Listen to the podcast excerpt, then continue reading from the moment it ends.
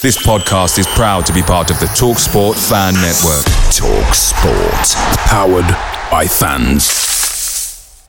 The TalkSport Fan Network is proudly supported by McDelivery, bringing you the food you love. McDelivery brings a top-tier lineup of food right to your door. No matter the result, you'll always be winning with McDelivery. Order now on the McDonald's app and you'll get rewards points delivered too. So that ordering today means some tasty rewards for tomorrow. Only via app at participating restaurants. 18 plus rewards registration required. Points only on menu items, delivery fee and terms apply. See mcdonalds.com.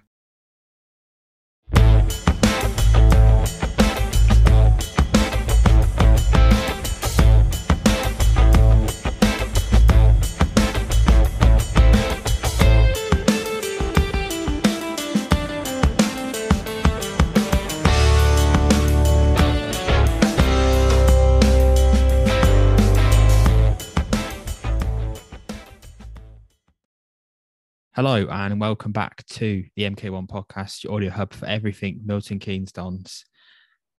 Well, well, Ross, uh, another week passed in, in, MK1, and unfortunately, another disappointing result. Um, we will chat about that and other things, but first of all, mate, how are you? Yeah, it's been a it's been a pretty hectic day. Obviously, recording on the Wednesday, and then um, we've been here watching watching the whole boxing antiques and politics once again creeps into into sport again. And yeah it's it's it's been a bit of a weird week but um me and joe went to um wrexham versus uh, notts county versus wrexham sorry. And it was a, it was a really good tie to be fair. But um yeah looking forward to um diving into the peterborough um clash and um looking forward to towards uh, shrewsbury sorry. Yeah it's been a pretty bad fortnight if you're eddie hearn or Eddie in general, or Eddie Hearn fan. He's had a pretty uh, pretty atrocious few weeks, say the least.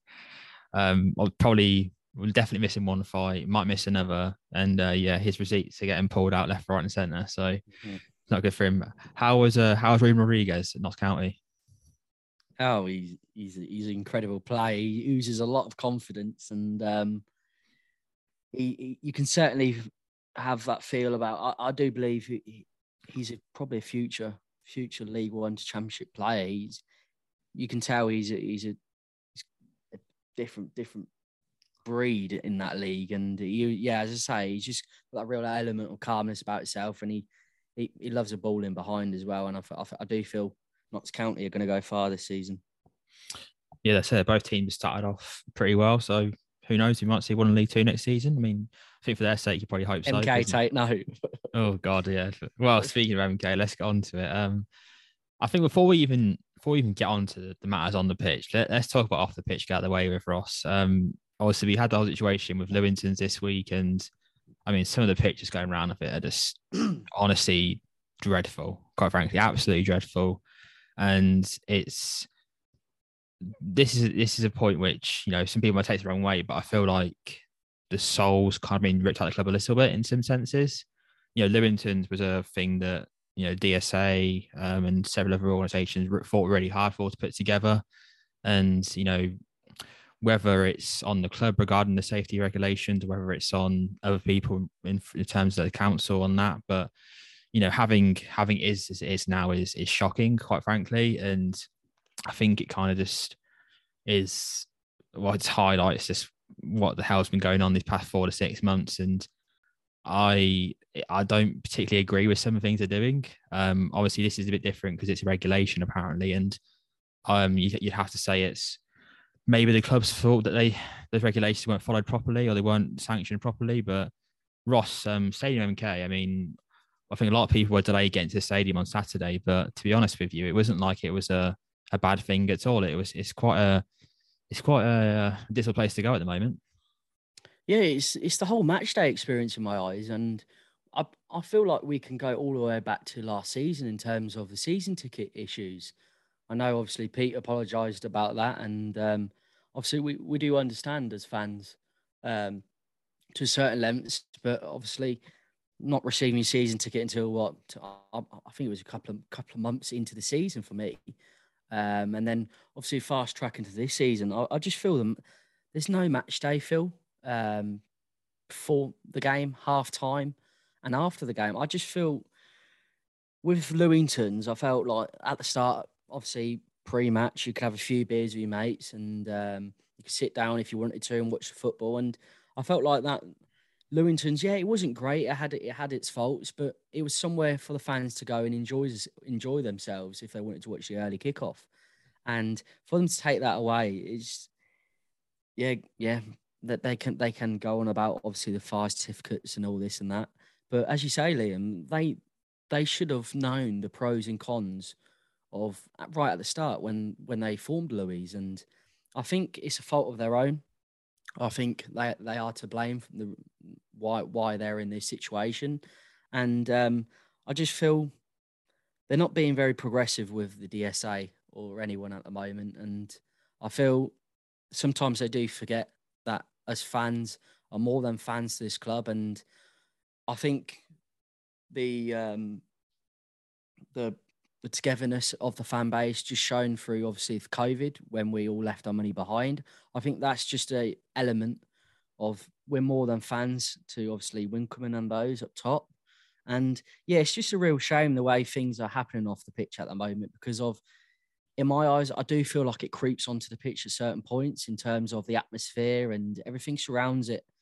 I know obviously this season I don't know whether the figures are down. I haven't really looked at the attendances, but I just feel there's not as many people attending, um, and I, I do feel like the away the away numbers are are really boosting up our numbers in terms of the attendances, and yeah, it's just not really a good feel around the place at the moment. And I know obviously me and you, you Liam, we, we go elsewhere prior to the match, either either to uh, the pub we go to or uh, elsewhere, but at the moment, yeah, it's it's it's really um, it's a poor poor start to the season off the pitch for the club for sure.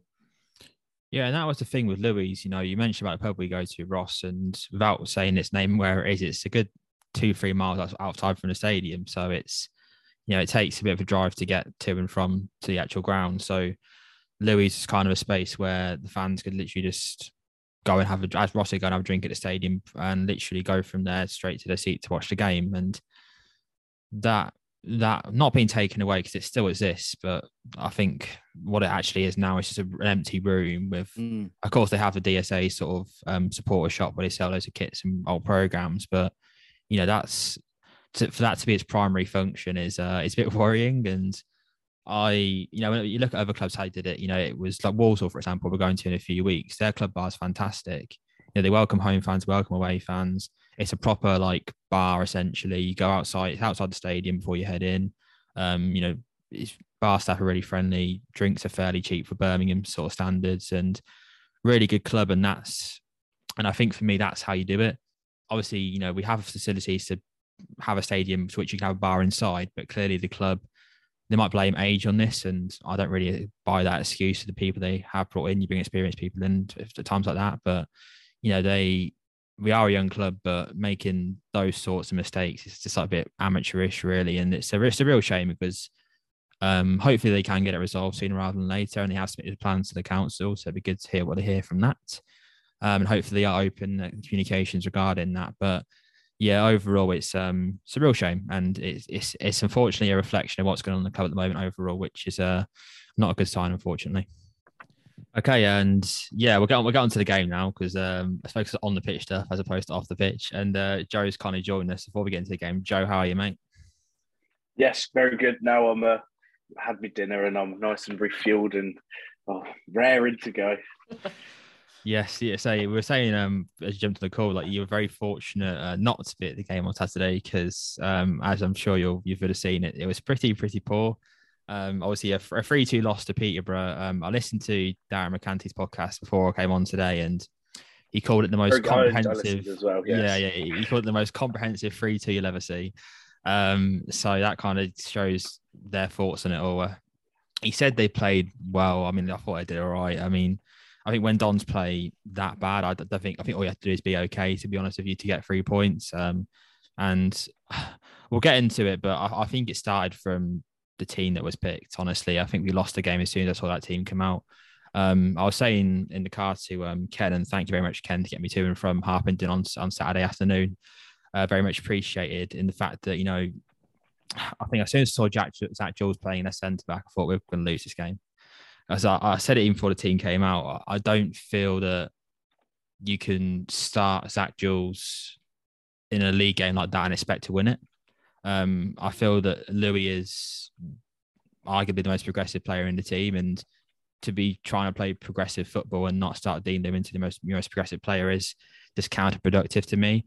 Um, and then yeah, the first goal when it goes in, I think the lack of marking, admittedly, it was Oyegoke and um, Tucker's side, but the cross comes in from Jules' side and the marking is just absolutely shocking. So it's with 1 nil in like two, two and a half minutes, something like that. Um, you know, Don's had their spells. He had created a few chances. You know, Matt Smith had a quick breakaway, which unfortunately did the most of. But, um, you know, other than that, I, I didn't really see much from that Don side. And you know, the second goal winning, I felt they got booed off at half time. I don't, I don't boo players, but I didn't really didn't say, didn't see two reasons why they shouldn't have been, um, because they was poor. Uh, second half started again poorly. Obviously, went three 0 down, um, and then yeah, I mean, we'll talk about it, but the changes that are made saw a bit of life. You know, Henry Lawrence came on, and surprise, surprise, Henry Lawrence starts where he plays usually, and doesn't create two goals, but as a part playing both goals we scored. Um, and yeah, we we lose, and it's it's a difficult one to take. Another loss at home, um, still just the relegation zone, just about. Not that, not that looking at the table is a smart thing to do at the moment, but Ross, obviously, we watched second half together with a few of the other lads. Um, say say we are a bit downbeat, but how did you find it overall, mate? Yeah, I've, I've, it's obviously a disappointment, obviously losing a game, and the thing with me is, uh, it's it's a bit of a weird one because of every team loses football games in this division. It's just how you lose them. And how we lost that game on Saturday was poor. It was let's just let's take away the fact that them two goals at the end were down to Peterborough being 3 0 up, cruising, cruising, switching off. And that's it. That they didn't track their runners. Right, let's just go into the starting of the game. You're opening 15 minutes at home. You think try and get into this game and play play your way into the game, and we didn't we we conceded, as you say, Liam, the opening three minutes, and uh, we're we're already chasing the game. But the th- the thing what annoyed me the most is, and it's basic fundamentals when it comes to football, is man marking. It's such an easy thing to do, and the the way some of those, the way that back three tried to defend on Saturday, it made me think that they'd never played together before, and it it really worried me.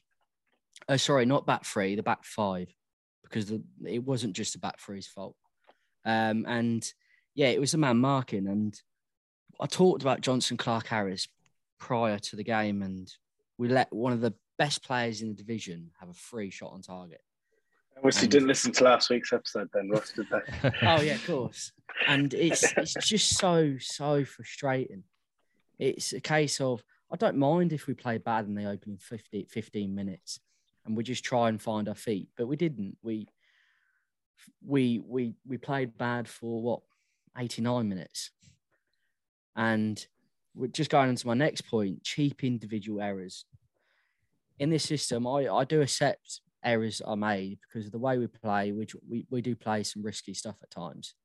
Um, and obviously, Ethan Robson's been asked to play obviously alongside Josh McEachran in the middle of the pitch, and um, he he will make mistakes, but even even just putting his his mistake which led to the goal, um, the what I believe it was the Ricky J Jones goal.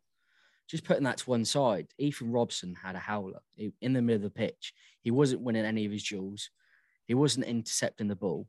And then when, when we did get the ball, we'd pump it long. And just checking right now, uh, Will Griggs five foot eleven, and um, we're pumping it long to a five foot eleven striker. And I mean, I learned from the Neilson days when Kieran Agard, um, Neilson, Tisdale, whoever it was, um, when Agard used to play at top, and we used to pump it long to him. And did, didn't they realise then? It's, it does it just doesn't work, and um, yeah, it's it's really concerning, and the whole team just looked disjointed, and um, I think Liam Manning always goes on about identity, and I don't feel I, f- I felt we lacked any real identity in the whole game. Um, and obviously, just going forward, there just wasn't enough progressive passes, and um, everyone was playing it safe yet again. And it just reminded me of performances like like Bolton at home. It just reminded me of that performance yet again, but we were playing against a much better opposition. And yeah, I tipped Peterborough to obviously um, go and win the title this year. And yeah, granted that I think they're just outside the playoff spots, but I wouldn't be surprised if they creep up into them auto spots near the end of the year. But I've, I said it at the start of my obviously reaction. It's just how we lost that game in my eyes, and um, I think you just had to look around at 90 minutes and saw how empty the place was, just to realise how much of a performance the players actually put on because of that result with everyone leaving after what 60, 70 minutes. And yeah, I don't I don't agree with people leaving early, but when you're 3 0 down and there's players walking back and they're, they're, they're not man marking, as I said earlier, it's what why should they stay? Because they're not showing any fight until the 89th minute. So yeah, overall, a disappointing afternoon, but I think it's it's more than that performance, and I think this team really need to uh, look at themselves in the mirror and say, well, look, need to stand up and be counted here. Yeah, and we know quite a few who left way before 60th, 70th minute to uh, put into context how bad it was. So, yeah, for those you weren't there, um, it's hard to put into words how bad it was, but you know, hopefully, me and Ross did a bit of justice in the fact that, I mean, it, it was it was fairly bad. And I mean, Ross, I don't know what your thoughts were on this whole lineup thing, but for me, as soon as I saw, I know it's hard easy with hindsight with Robson, but I personally don't think Robson will ever work in a box formation in terms of the midfield it had, it had to be Devoy and McEachran for me. And obviously, I, mentioned my thoughts about Jules. I don't know what your thoughts are when we saw that lineup. I don't think I, I looked at the lineup and thought we, we lost a game because obviously I understand the changes we did make. So Jules out for Louis. You talked about obviously why has he put Jules in there, and um, we saw obviously in the wide areas Butler and Ward. They were they were really wide and they were they were crossing, putting balls into the box, and they were really dangerous balls. And I thought the, the likes, obviously, Poku and Ricky J. Jones would try and attack our back three and try and beat him on raw pace. And I don't think that really, really um, played into our hands. And I, I think Jules was brought on for the more physical and pace side of things. And I know, obviously, Louis, we can bang on about how slow he is and this and that, and is how he in, inputs the attack. I just felt it. Zak picking Zak Jules wasn't the reason why we lost that game. Um, as for Ethan Robson, if we look 12 months back, or I think a little less than that, maybe, he was one of our better performers in the squad um, in that middle of the pitch. And you talked about obviously what you put, you wouldn't put him in the box formation. Yeah, he wasn't playing in the box formation, but last year, I'm looking at games like Pompey at home where we won 1 0 and he scored. That that he was he was playing box to box there and he was covering so much ground, intercepting everything, winning duels. And I think at the moment this team's so low in confidence, and I think that kind of sums up Ethan Robson's performance in terms of he's just out form. That's all he is, and I think Manning's trying to play him to get him into form. And um, I don't feel I think it's a bit harsh to say we lost the game before it even started because of um, Peterborough's away form wasn't great going into this game, but I understand where you're coming from in terms of the selection of certain players, but yeah, I do think I do feel like it's a bit harsh to say that. Yeah, it probably is harsh, and I just looked at the team and didn't inspire me whatsoever. Um, and I don't know. I think for Ethan, yeah, I think he's me wrong, he's great midfielder on his day, and I think he works perfectly in the two. But as a four, um, this is not for me. Uh, I don't think he has think he's brilliant when he won on his day in terms of winning the ball, but actually distributing it. Um, I'm, I'm not not his biggest fan to be honest. Um, I think he's more of a David Kasumu type player to be honest with you in terms of how he plays. Um, and yeah, I've said my things on Jules, so I'm not going to repeat it. Um, Joe, finally, obviously you weren't there on Saturday. Um, you're elsewhere, but from what you've seen, uh, what, what did you think of it? Yeah, well, I guess my views are a bit more general rather than sort of the specific to the game. Um, But I think, you know, in terms of, you know, what went wrong as such, you know, I look at that team and I think, you know, I think we've kind of maybe accepted that, look, it's probably not a playoff quality team compared to other teams we've seen this season. But at the same time, I do think that you can't say that Liam Manning isn't getting the most out of these players. But at the same time, there, that doesn't necessarily mean we need to change manager. You know, I think Liam Manning's got enough credit in the bank to, you know, get, some time here to try and work things out. You know, I don't. This thing about taking time to gel. You know, we, we we've had summers where we've you know the players have been completely turned over in a year. We've had Januaries where we've lost six players. This and under Manning, and he oversaw a complete change in the team when we had five or six players come in and they'll leave in January and then come in. You know, like Robson, O'Riley, um, who else left? Um, Max Watters, um, the keeper, um, Fish, Fish, Kioso. All these players left in January, and the replacements were bought in, and we carried on as if, and if anything, we improved second half of the season. So I don't buy this whole needing to gel. I just think Liam Manning needs to change change some things. Now, I look at the Peterborough team. Peterborough started the season playing four at the back and didn't go too well. Switched back to a three at the back, which is what they played last season for most of it. And they had six losses in a row. They changed back to that four at the back, which is what Grant McCann, because uh, like you, Liam, I've listened to the Peterborough chairman's uh, podcast, and um, he was saying how the manager wanted to play 4 3 3. We recruited for 4 3 3. So they go back to this 4 3 3, and all of a sudden they've won three games in a row. Now, I look at our team and the makeup of our team. We are not a team that is built to play three at the back. Okay. We've got Daniel Oyegoke, who plays centre back or fullback. So that's a defensive fullback, right? We've got him playing wing back. Daniel Harvey, we know his limitation. He, he can do a job at left wing back, but we do know his limitations there. And there was always a more attacking option on the right hand side, such as a Kesler-Hayden or a Kioso. We didn't buy that this summer because we weren't going to be playing three at the back. You know, that wasn't the plan. The reason we've got so many wingers is because we were going to play 4 2 3 1 or 4 3 3 or whatever with wingers. Now, I look at that lineup on Saturday.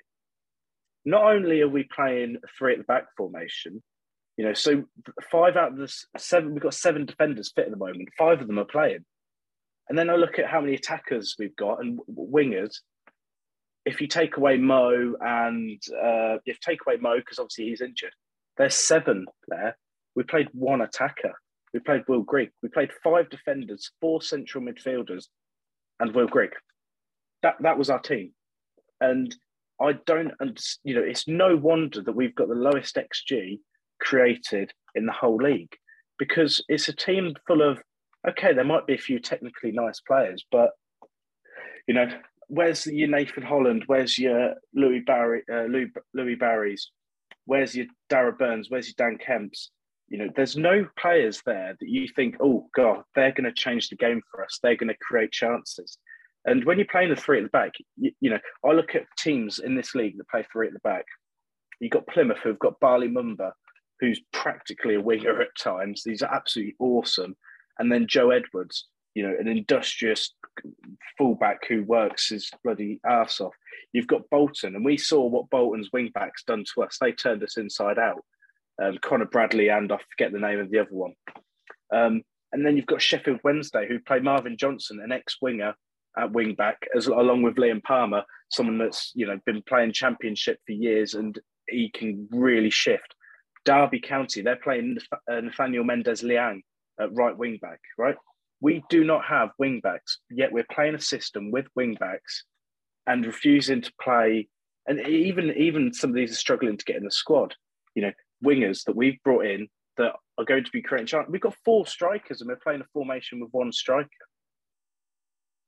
You know, we've got Will Grigg, we've got Matt Dennis, we've got Joshua Coyote, and then you know, obviously we've got Mo Eisa. You know, are we just gonna have three strikers on the bench for every game? It's um, I think Manning just needs to work it out because, and I think he just deserves the time to work it out. Um, but look, look, I don't think all of a sudden things are going to change and we're going to be challenging, you know, for the playoffs or challenging for automatic promotion. But I do think that there is a lot more there that, Liam Manning can extract out the team. You know, we saw in the game against Watford, Darragh Burns and who's the, oh, who's the other one that started behind Will Grigg? It was Barry. Barry. There, oh, there we go. we started two wingers behind a striker, and we were a threat all night. Yeah, we had hairy moments, but we were we were a threat, and we were attacking. Sheffield Wednesday, we played Louis Barry, and he was causing trouble. Sheffield Wednesday is probably our best performance of the season because let's face it, Morecambe wasn't amazing. We were just clinical, and Will Grigg is bloody good at finishing.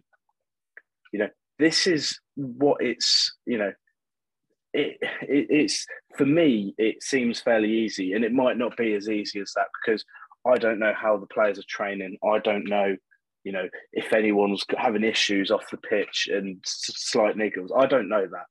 But for me, we've got so many attacking players that we've not really even seen. Nathan Holland is. He, I genuinely would think that he's. You know, he's probably someone that Manning's pushed to sign because Manning, you know, he, he was his youth team coach. For goodness sake.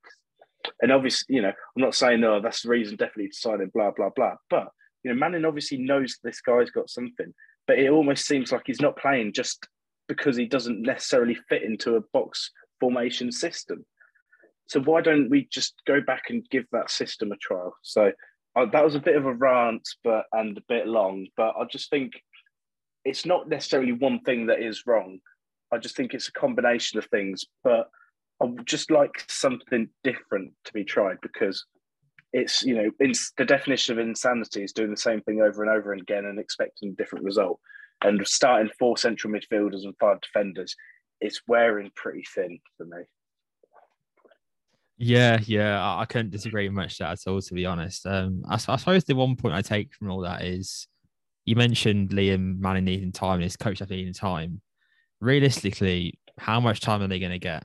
Do we actually think? Because I know one of our listeners got back asked us a few weeks ago about a January transfer window needing to bring people in. Um, if we keep playing like we are, I'll, I'll be surprised if some faces get till January to prove their worth, quite frankly.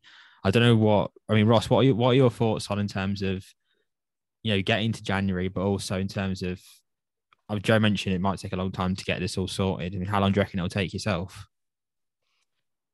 Uh, it's it's a bit of a weird one because of at the moment we're ten games in. He doesn't know his best team and he doesn't know what what's the best formation at the moment.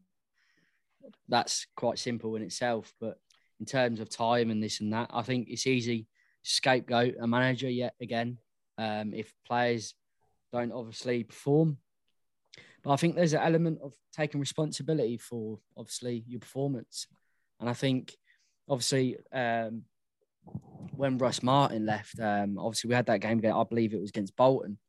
Um, and we had no manager and we, we saw what obviously without obviously not having a manager, we saw how collectively collectively as a group um, they got together and um, they had a bit of belief in themselves. And I think this is a perfect opportunity for them to do that as well, just to get together and say, look, we've got to start taking responsibility for our own performances instead of letting the manager do it. Because in a in in a weird way, I, I fail to believe that Manning's not putting in the right work, or I, I do believe that he's telling them everything he can and showing him everything on the training ground and breaking down performances. We know what he was like last year he was never too high or never too low. And yeah, it's easy to say that now, and yeah, we, we laugh about it, but it's and I'm not saying this season we can we can say that, but what I'm saying is the work is being put in.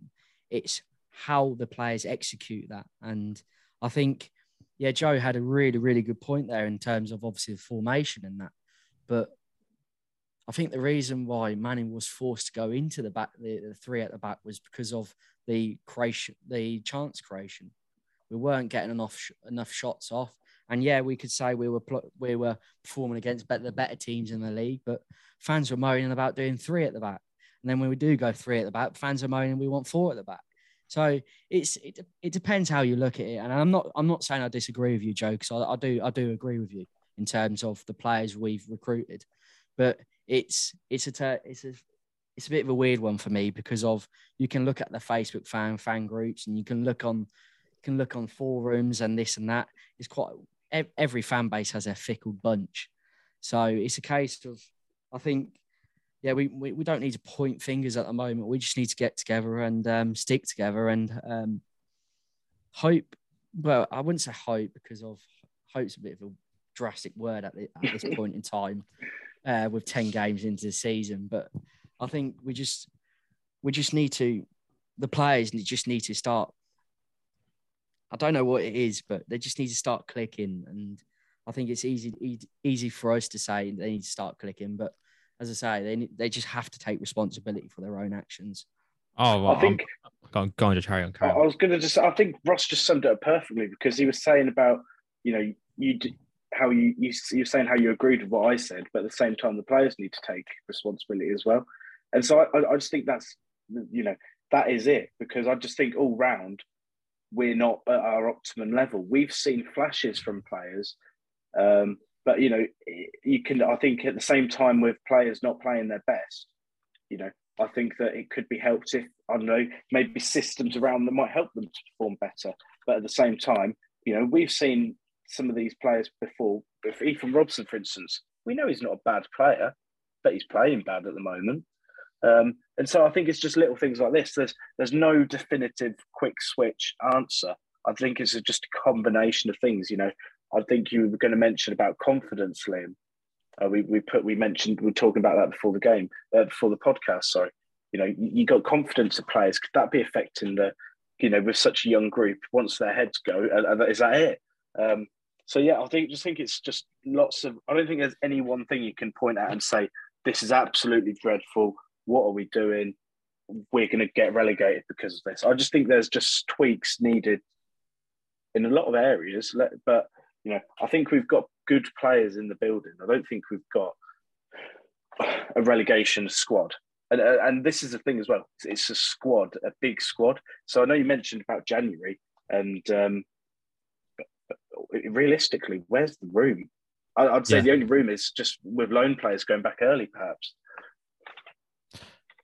Yeah, and I mean, I mean, some of the way Smith's own players have been utilised so far, that wouldn't be too much of a surprise. Obviously, our, our wish is that they do get utilised in certain areas. Um, but I know, I know someone mentioned Oyegoke and is, you know, he's it's weird because you see that it's the two sides of Oyegoke also. So you see the Oyegoke for England who's doing like bloody all these sort of skills. He's playing at right back, Liam. Yeah, exactly. He's not yeah. playing as a winger. Yeah, yeah, yeah. Because he's not a winger. Yeah, yeah. Oh, trust me, I know he's not a winger. Trust me, trust me. I've been endorsing for seen him play. I've endorsed him being centre back for the whole season. Um, but yeah, so you see him do that for the England right back, and then yeah, obviously for us he's playing out of position, and uh, well, I mean, you, I said we're seeing him play, so we know exactly what he's like. Um, I mean, the only other point that I sort of saw as a fair comment, it wasn't a ridiculous one in terms of oh, we're gonna do this and that, is that you know, I saw I saw a comment about the team maybe like lacking experience. Now, I was having a conversation with a few of the lads about this on the way back, and I actually don't think the lads lack experience at all. I think they just lack experience. I think they have experience in certain areas to which other squads don't have. For example, the Irish lads playing in Ireland, competing in these cup tournaments. And to be fair to them, I think well, for lads like Devoy and Burns, I think talent probably got them through certain situations, but they have they do have unique experiences compared to other players in this league. I just feel that obviously the, the lads being such a young age, so there's there's not enough characters in the dressing room obviously we have the Louis, we have the McEachrons, but I wouldn't say Louis is a massive character overall. Maybe he's behind the scenes, but on the pitch, I don't see much of a character there. Um, I think Was is trying to step up and be that character, and at times he can be, but it's hard because he's a young lad. Also, he's still developing, and yeah, I, I, I, it's, I'm just, I'm just not. I don't know. I'm, I'm not seeing the like the like the characters I saw last season. I know it's different squads, but I mean, I don't know what your boys' thoughts are on the sort of quote unquote lack of characters in the squad from your perspective. But I think from mine, I'm just I'm just not seeing it quite yet. Maybe it'll develop over time, but for now, it's a bit of a concern for me. I think, yeah, we we've got experience, but you know, let's just let's not forget that one of our most experienced and better players was the one that you know made that clanger in the playoff first leg and got himself sent off uh, in Josh McEachran and we've got players, yeah, as you say, like Warren O'Hora, he's played 100 games for us now. you know, Jamie Cumming, he's been he's played over probably over 100 football league games now, um, or certainly approaching that. Um, Dean Lewington, well, yeah, maybe he's a bit new, but um, no, but it's just you know we we there's not many players that is you know the Oyegoke is it's his first loan, but even say someone like Henry Lawrence, it's not his first time in English football. He's had a full season, and you know one that was I'm sure full of learning. So no, I don't think that. I think yeah, characters I'd maybe lean towards. I think you know maybe someone like Troy Parrott, who was just he was desperate to win all the time. I've never seen you know, I'd still stand by it. Probably the hardest play, working player I've ever seen at Dons. Was certainly up there. Um, you know, Harry Darling, we always we know how vocal he was, but you know, at the same time, you, got you got someone like Dan Harvey. You know, Dan Harvey's still there, and he was always um, he's always you know kind of geeing people up, and you can see that. So, yeah, uh, maybe a lack of characters potentially, but I don't know. I, I do think that those those things are important, but uh, I think this is one of them where it's just hard for us to say because ultimately it's speculation. You know, True. I think um, yeah. I remember that when we were speaking to Russell Martin and we were saying, "Oh, who do you think will, you know, become a manager out of the team?" And we, the player he said that surprised all of us was Matt O'Riley, and we were like, "Oh, what, really?" Yeah.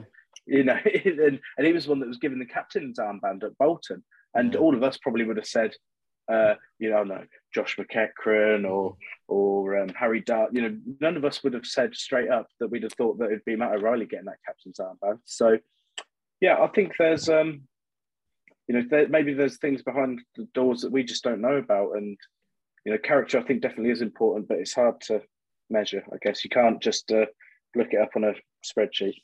Yeah, exactly. Data can't tell you character. It's about how you how you see them in person and what they're like. And you know, from what the club said in the recruitment, they they recruit the right personalities. So hopefully, we'll we'll see them on the pitch over the coming months, and uh, maybe when results pick up, um, that's what happens. But hey, we'll, we'll see. We'll see. Okay, enough of talk about posh. Let's move on to Shrewsbury on Saturday afternoon. Obviously, Salo Pro team we know very well, played them a lot over the recent years.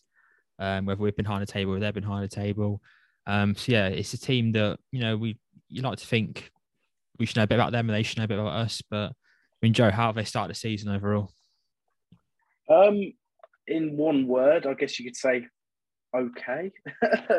um, they're sort of best of the rest at the moment in terms of they're 13th at the moment, and they've been fairly just as you would expect, I guess, with with Shrewsbury. Um, they edge close games. They've lost a few games close. Um, you know, they're so they're th- currently sit 13th, um, five points ahead of MK Dons. Haven't played a game more, I might add. Um, scoring 11 goals in 11 games and conceding just 13. Um, so you know, one thing you're always going to get with Shrewsbury, uh, still managed by Steve Cotterill, is they're going to be well organised. And I think we've seen in games we've played against Shrewsbury in the last two or three years, they're never a thriller but the way Shrewsbury play, it does the job really. Um, they're never really in any trouble. Um, and and this you know transfer window, they've actually started to bring in a little bit of quality um, that maybe they they might not have had before. And I think that's maybe helped them just get over the line in a few games. Uh, Tom midfielders Tom Bayliss and Jordan Shipley, formerly of Coventry City, add a bit of flair to that midfield. Um, they've also got um, uh, Tom Flanagan, as well as Che Dunkley. Che Dunkley, um, for those that don't remember, was the guy that won about six headers in a row for Sheffield Wednesday from corners um, in last season's away game. so yeah, look forward to that, guys. Um, and they've, they've got a very very experienced team as uh, there. So Carl Winchester as well, very good player. Um, from he was uh, got promoted with Sunderland, of course, last season, and Aidan O'Brien as well, also with Sunderland. Not necessarily a goal scoring forward, but a tidy forward who links play really well. Um, and then I think probably the jewel in the crown is Luke Leahy uh, or maybe Marko Marosi, the goalkeeper. Luke Leahy, he can play left back, he can play left midfield, he can play in the centre of the park, and he's just yeah, hell of a left foot. Um, but I think yeah, what we can expect from Shrewsbury is a tight knit defence Um, there's not going they're not going to be giving much away. I remember the game last season; they just sat back, sat back, sat back, and they got us with a hell of a sucker punch on the counter attack. Um, and you know that's what they can do, and they've got the goalkeeper and the defence to be able to just sit back and say, "Go on, have a go." And if they're saying that to us, well, yeah, that's going to be fun because as we've seen, we've not exactly been potent this year. Um, us ourselves only scoring 11 goals this season. Um, so yeah, what you know, I'm, hardly doing um, doing a great job of advertising the game, um, but you know what, it's Shrewsbury. They, they are a decent team, um, but I think Liam, you mentioned just before the pod, um, you know, they have actually lost to Cheltenham recently. Um, they lost 4 0 to, uh, to Port Vale in the Papa Johns, and they also lost Port Vale in the league within the last sort of three or four games. So, you know, they're by no means invincible, but they're certainly a team that they can upset anyone on their day. Um, but at the same time, you know, that you wouldn't put it past them to maybe drop a clanger. So, um, anyone's game, really, but not going to be easy for sure.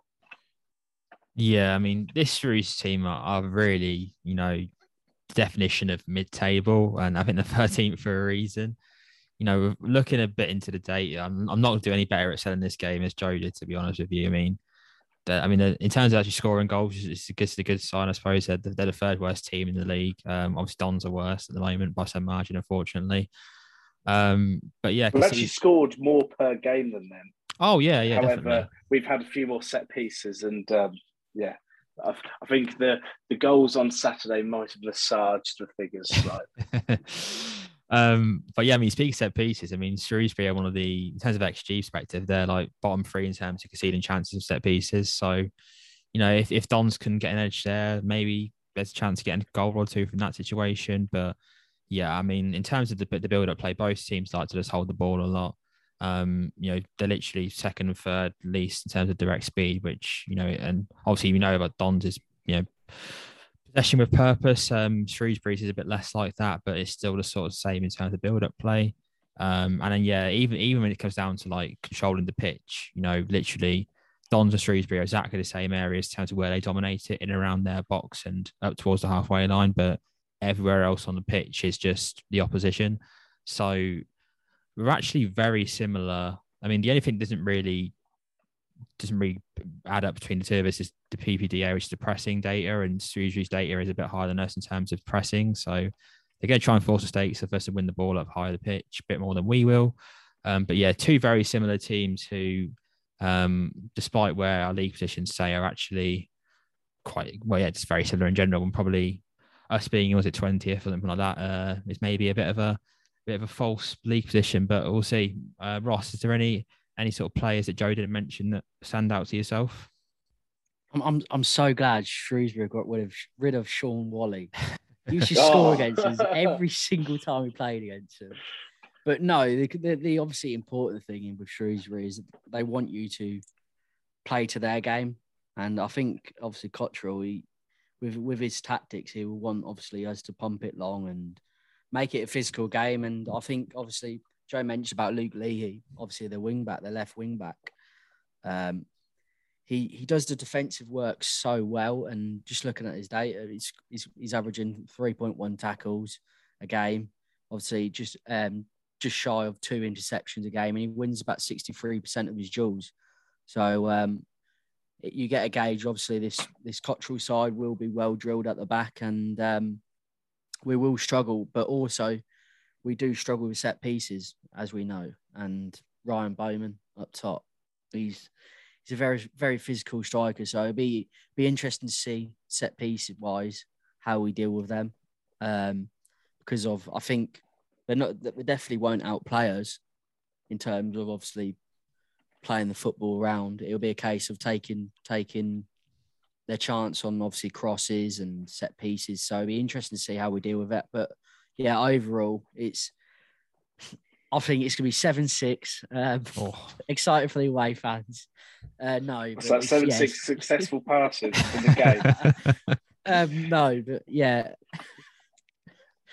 Um, it's it's it's gonna be pretty grim viewing. I'm not gonna lie. Oh, I bet I'll tell you what, seven six. That's gonna be the shot count, isn't it? It's gonna be yeah, absolutely. or, or the minute which me, me, me, Ollie, and Ross will be leaving the away end. oh yeah. Um. So yeah, it's it's. I don't think it would be a spe- spectacle, but um. Yeah, we're not really painting it very well. Well, I was going to ask you your score predictions, gents. But by the sounds of things, you don't seem to be expecting much, are you? Oh, But no. What are we doing? Are we doing score predictions? I mean, yeah, let's go for it. Why not? Um, there, there's not going to be a lot, even, even if you go from whether it's head to head, current form, just watching Don for five minutes, you know that there's not going to be a lot of goals in this game, unfortunately. Um, probably odds will be like five, they'll be like three two or something. Um, but I, am going to go one 0 Dons and just be positive. Uh, we won a last away game. Um, why can't we win this one? Ross, what are you thinking? Um, recent performances show that we can't. oh, Oxford, what are you on about? West Ham at home. Come on. oh yeah, West Ham. Sorry, West Ham. The Dennis Masterclass. Come I'll on. Take that. Um, no, I've, i do feel like it'd be one one goal separating the teams, and because it's Shrewsbury and it's away and everything about that place, I think we will lose one 0 It's oh. two negatives on the bounce for me. Um, yeah, it's it's not going to be a pretty viewing on Saturday for sure. One no win, one no loss. Joe, what are you saying? Yeah, I'm also going for one 0 um, to Shrewsbury. oh. I yeah, I, I I live in hope, but you know what was it? Prepare, fail to prepare, prepare to fail. Yeah, I don't know. I think uh, I'd love us. Right here we go. I'm going to caveat this. We play four at the back, we win two one. We play three at the back, we lose one 0 Like it. Well, half of it anyway. yeah. No, there we go. That's my that's my. All right. Well, I mean, God or even bless. if we play three at the back and start two bloody wingers instead of Grant and Smith. I like Grant. I like Smith. They're not bloody wingers.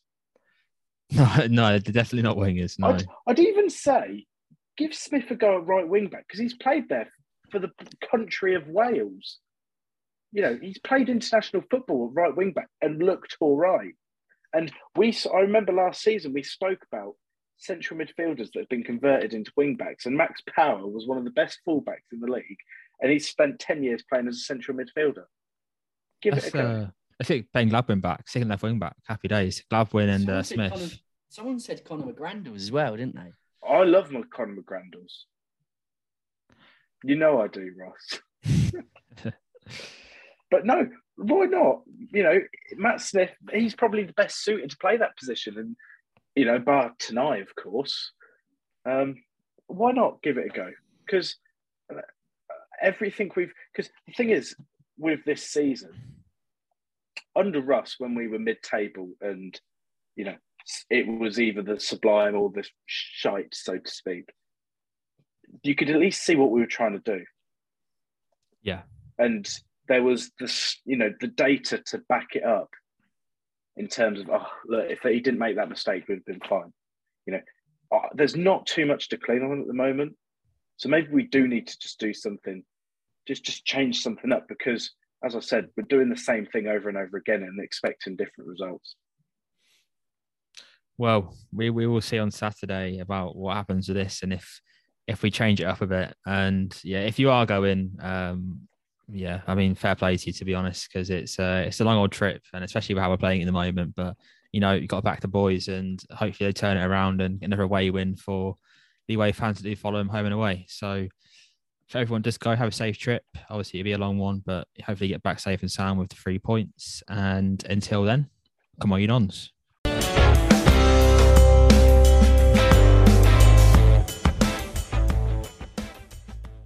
Away days are great, but there's nothing quite like playing at home. The same goes for McDonald's. Maximize your home ground advantage with McDelivery. Order now on the McDonald's app. At participating restaurants, 18 plus serving times, delivery fee, and terms apply. See McDonald's.com. This podcast is proud to be part of the TalkSport Fan Network. TalkSport. Powered by fans.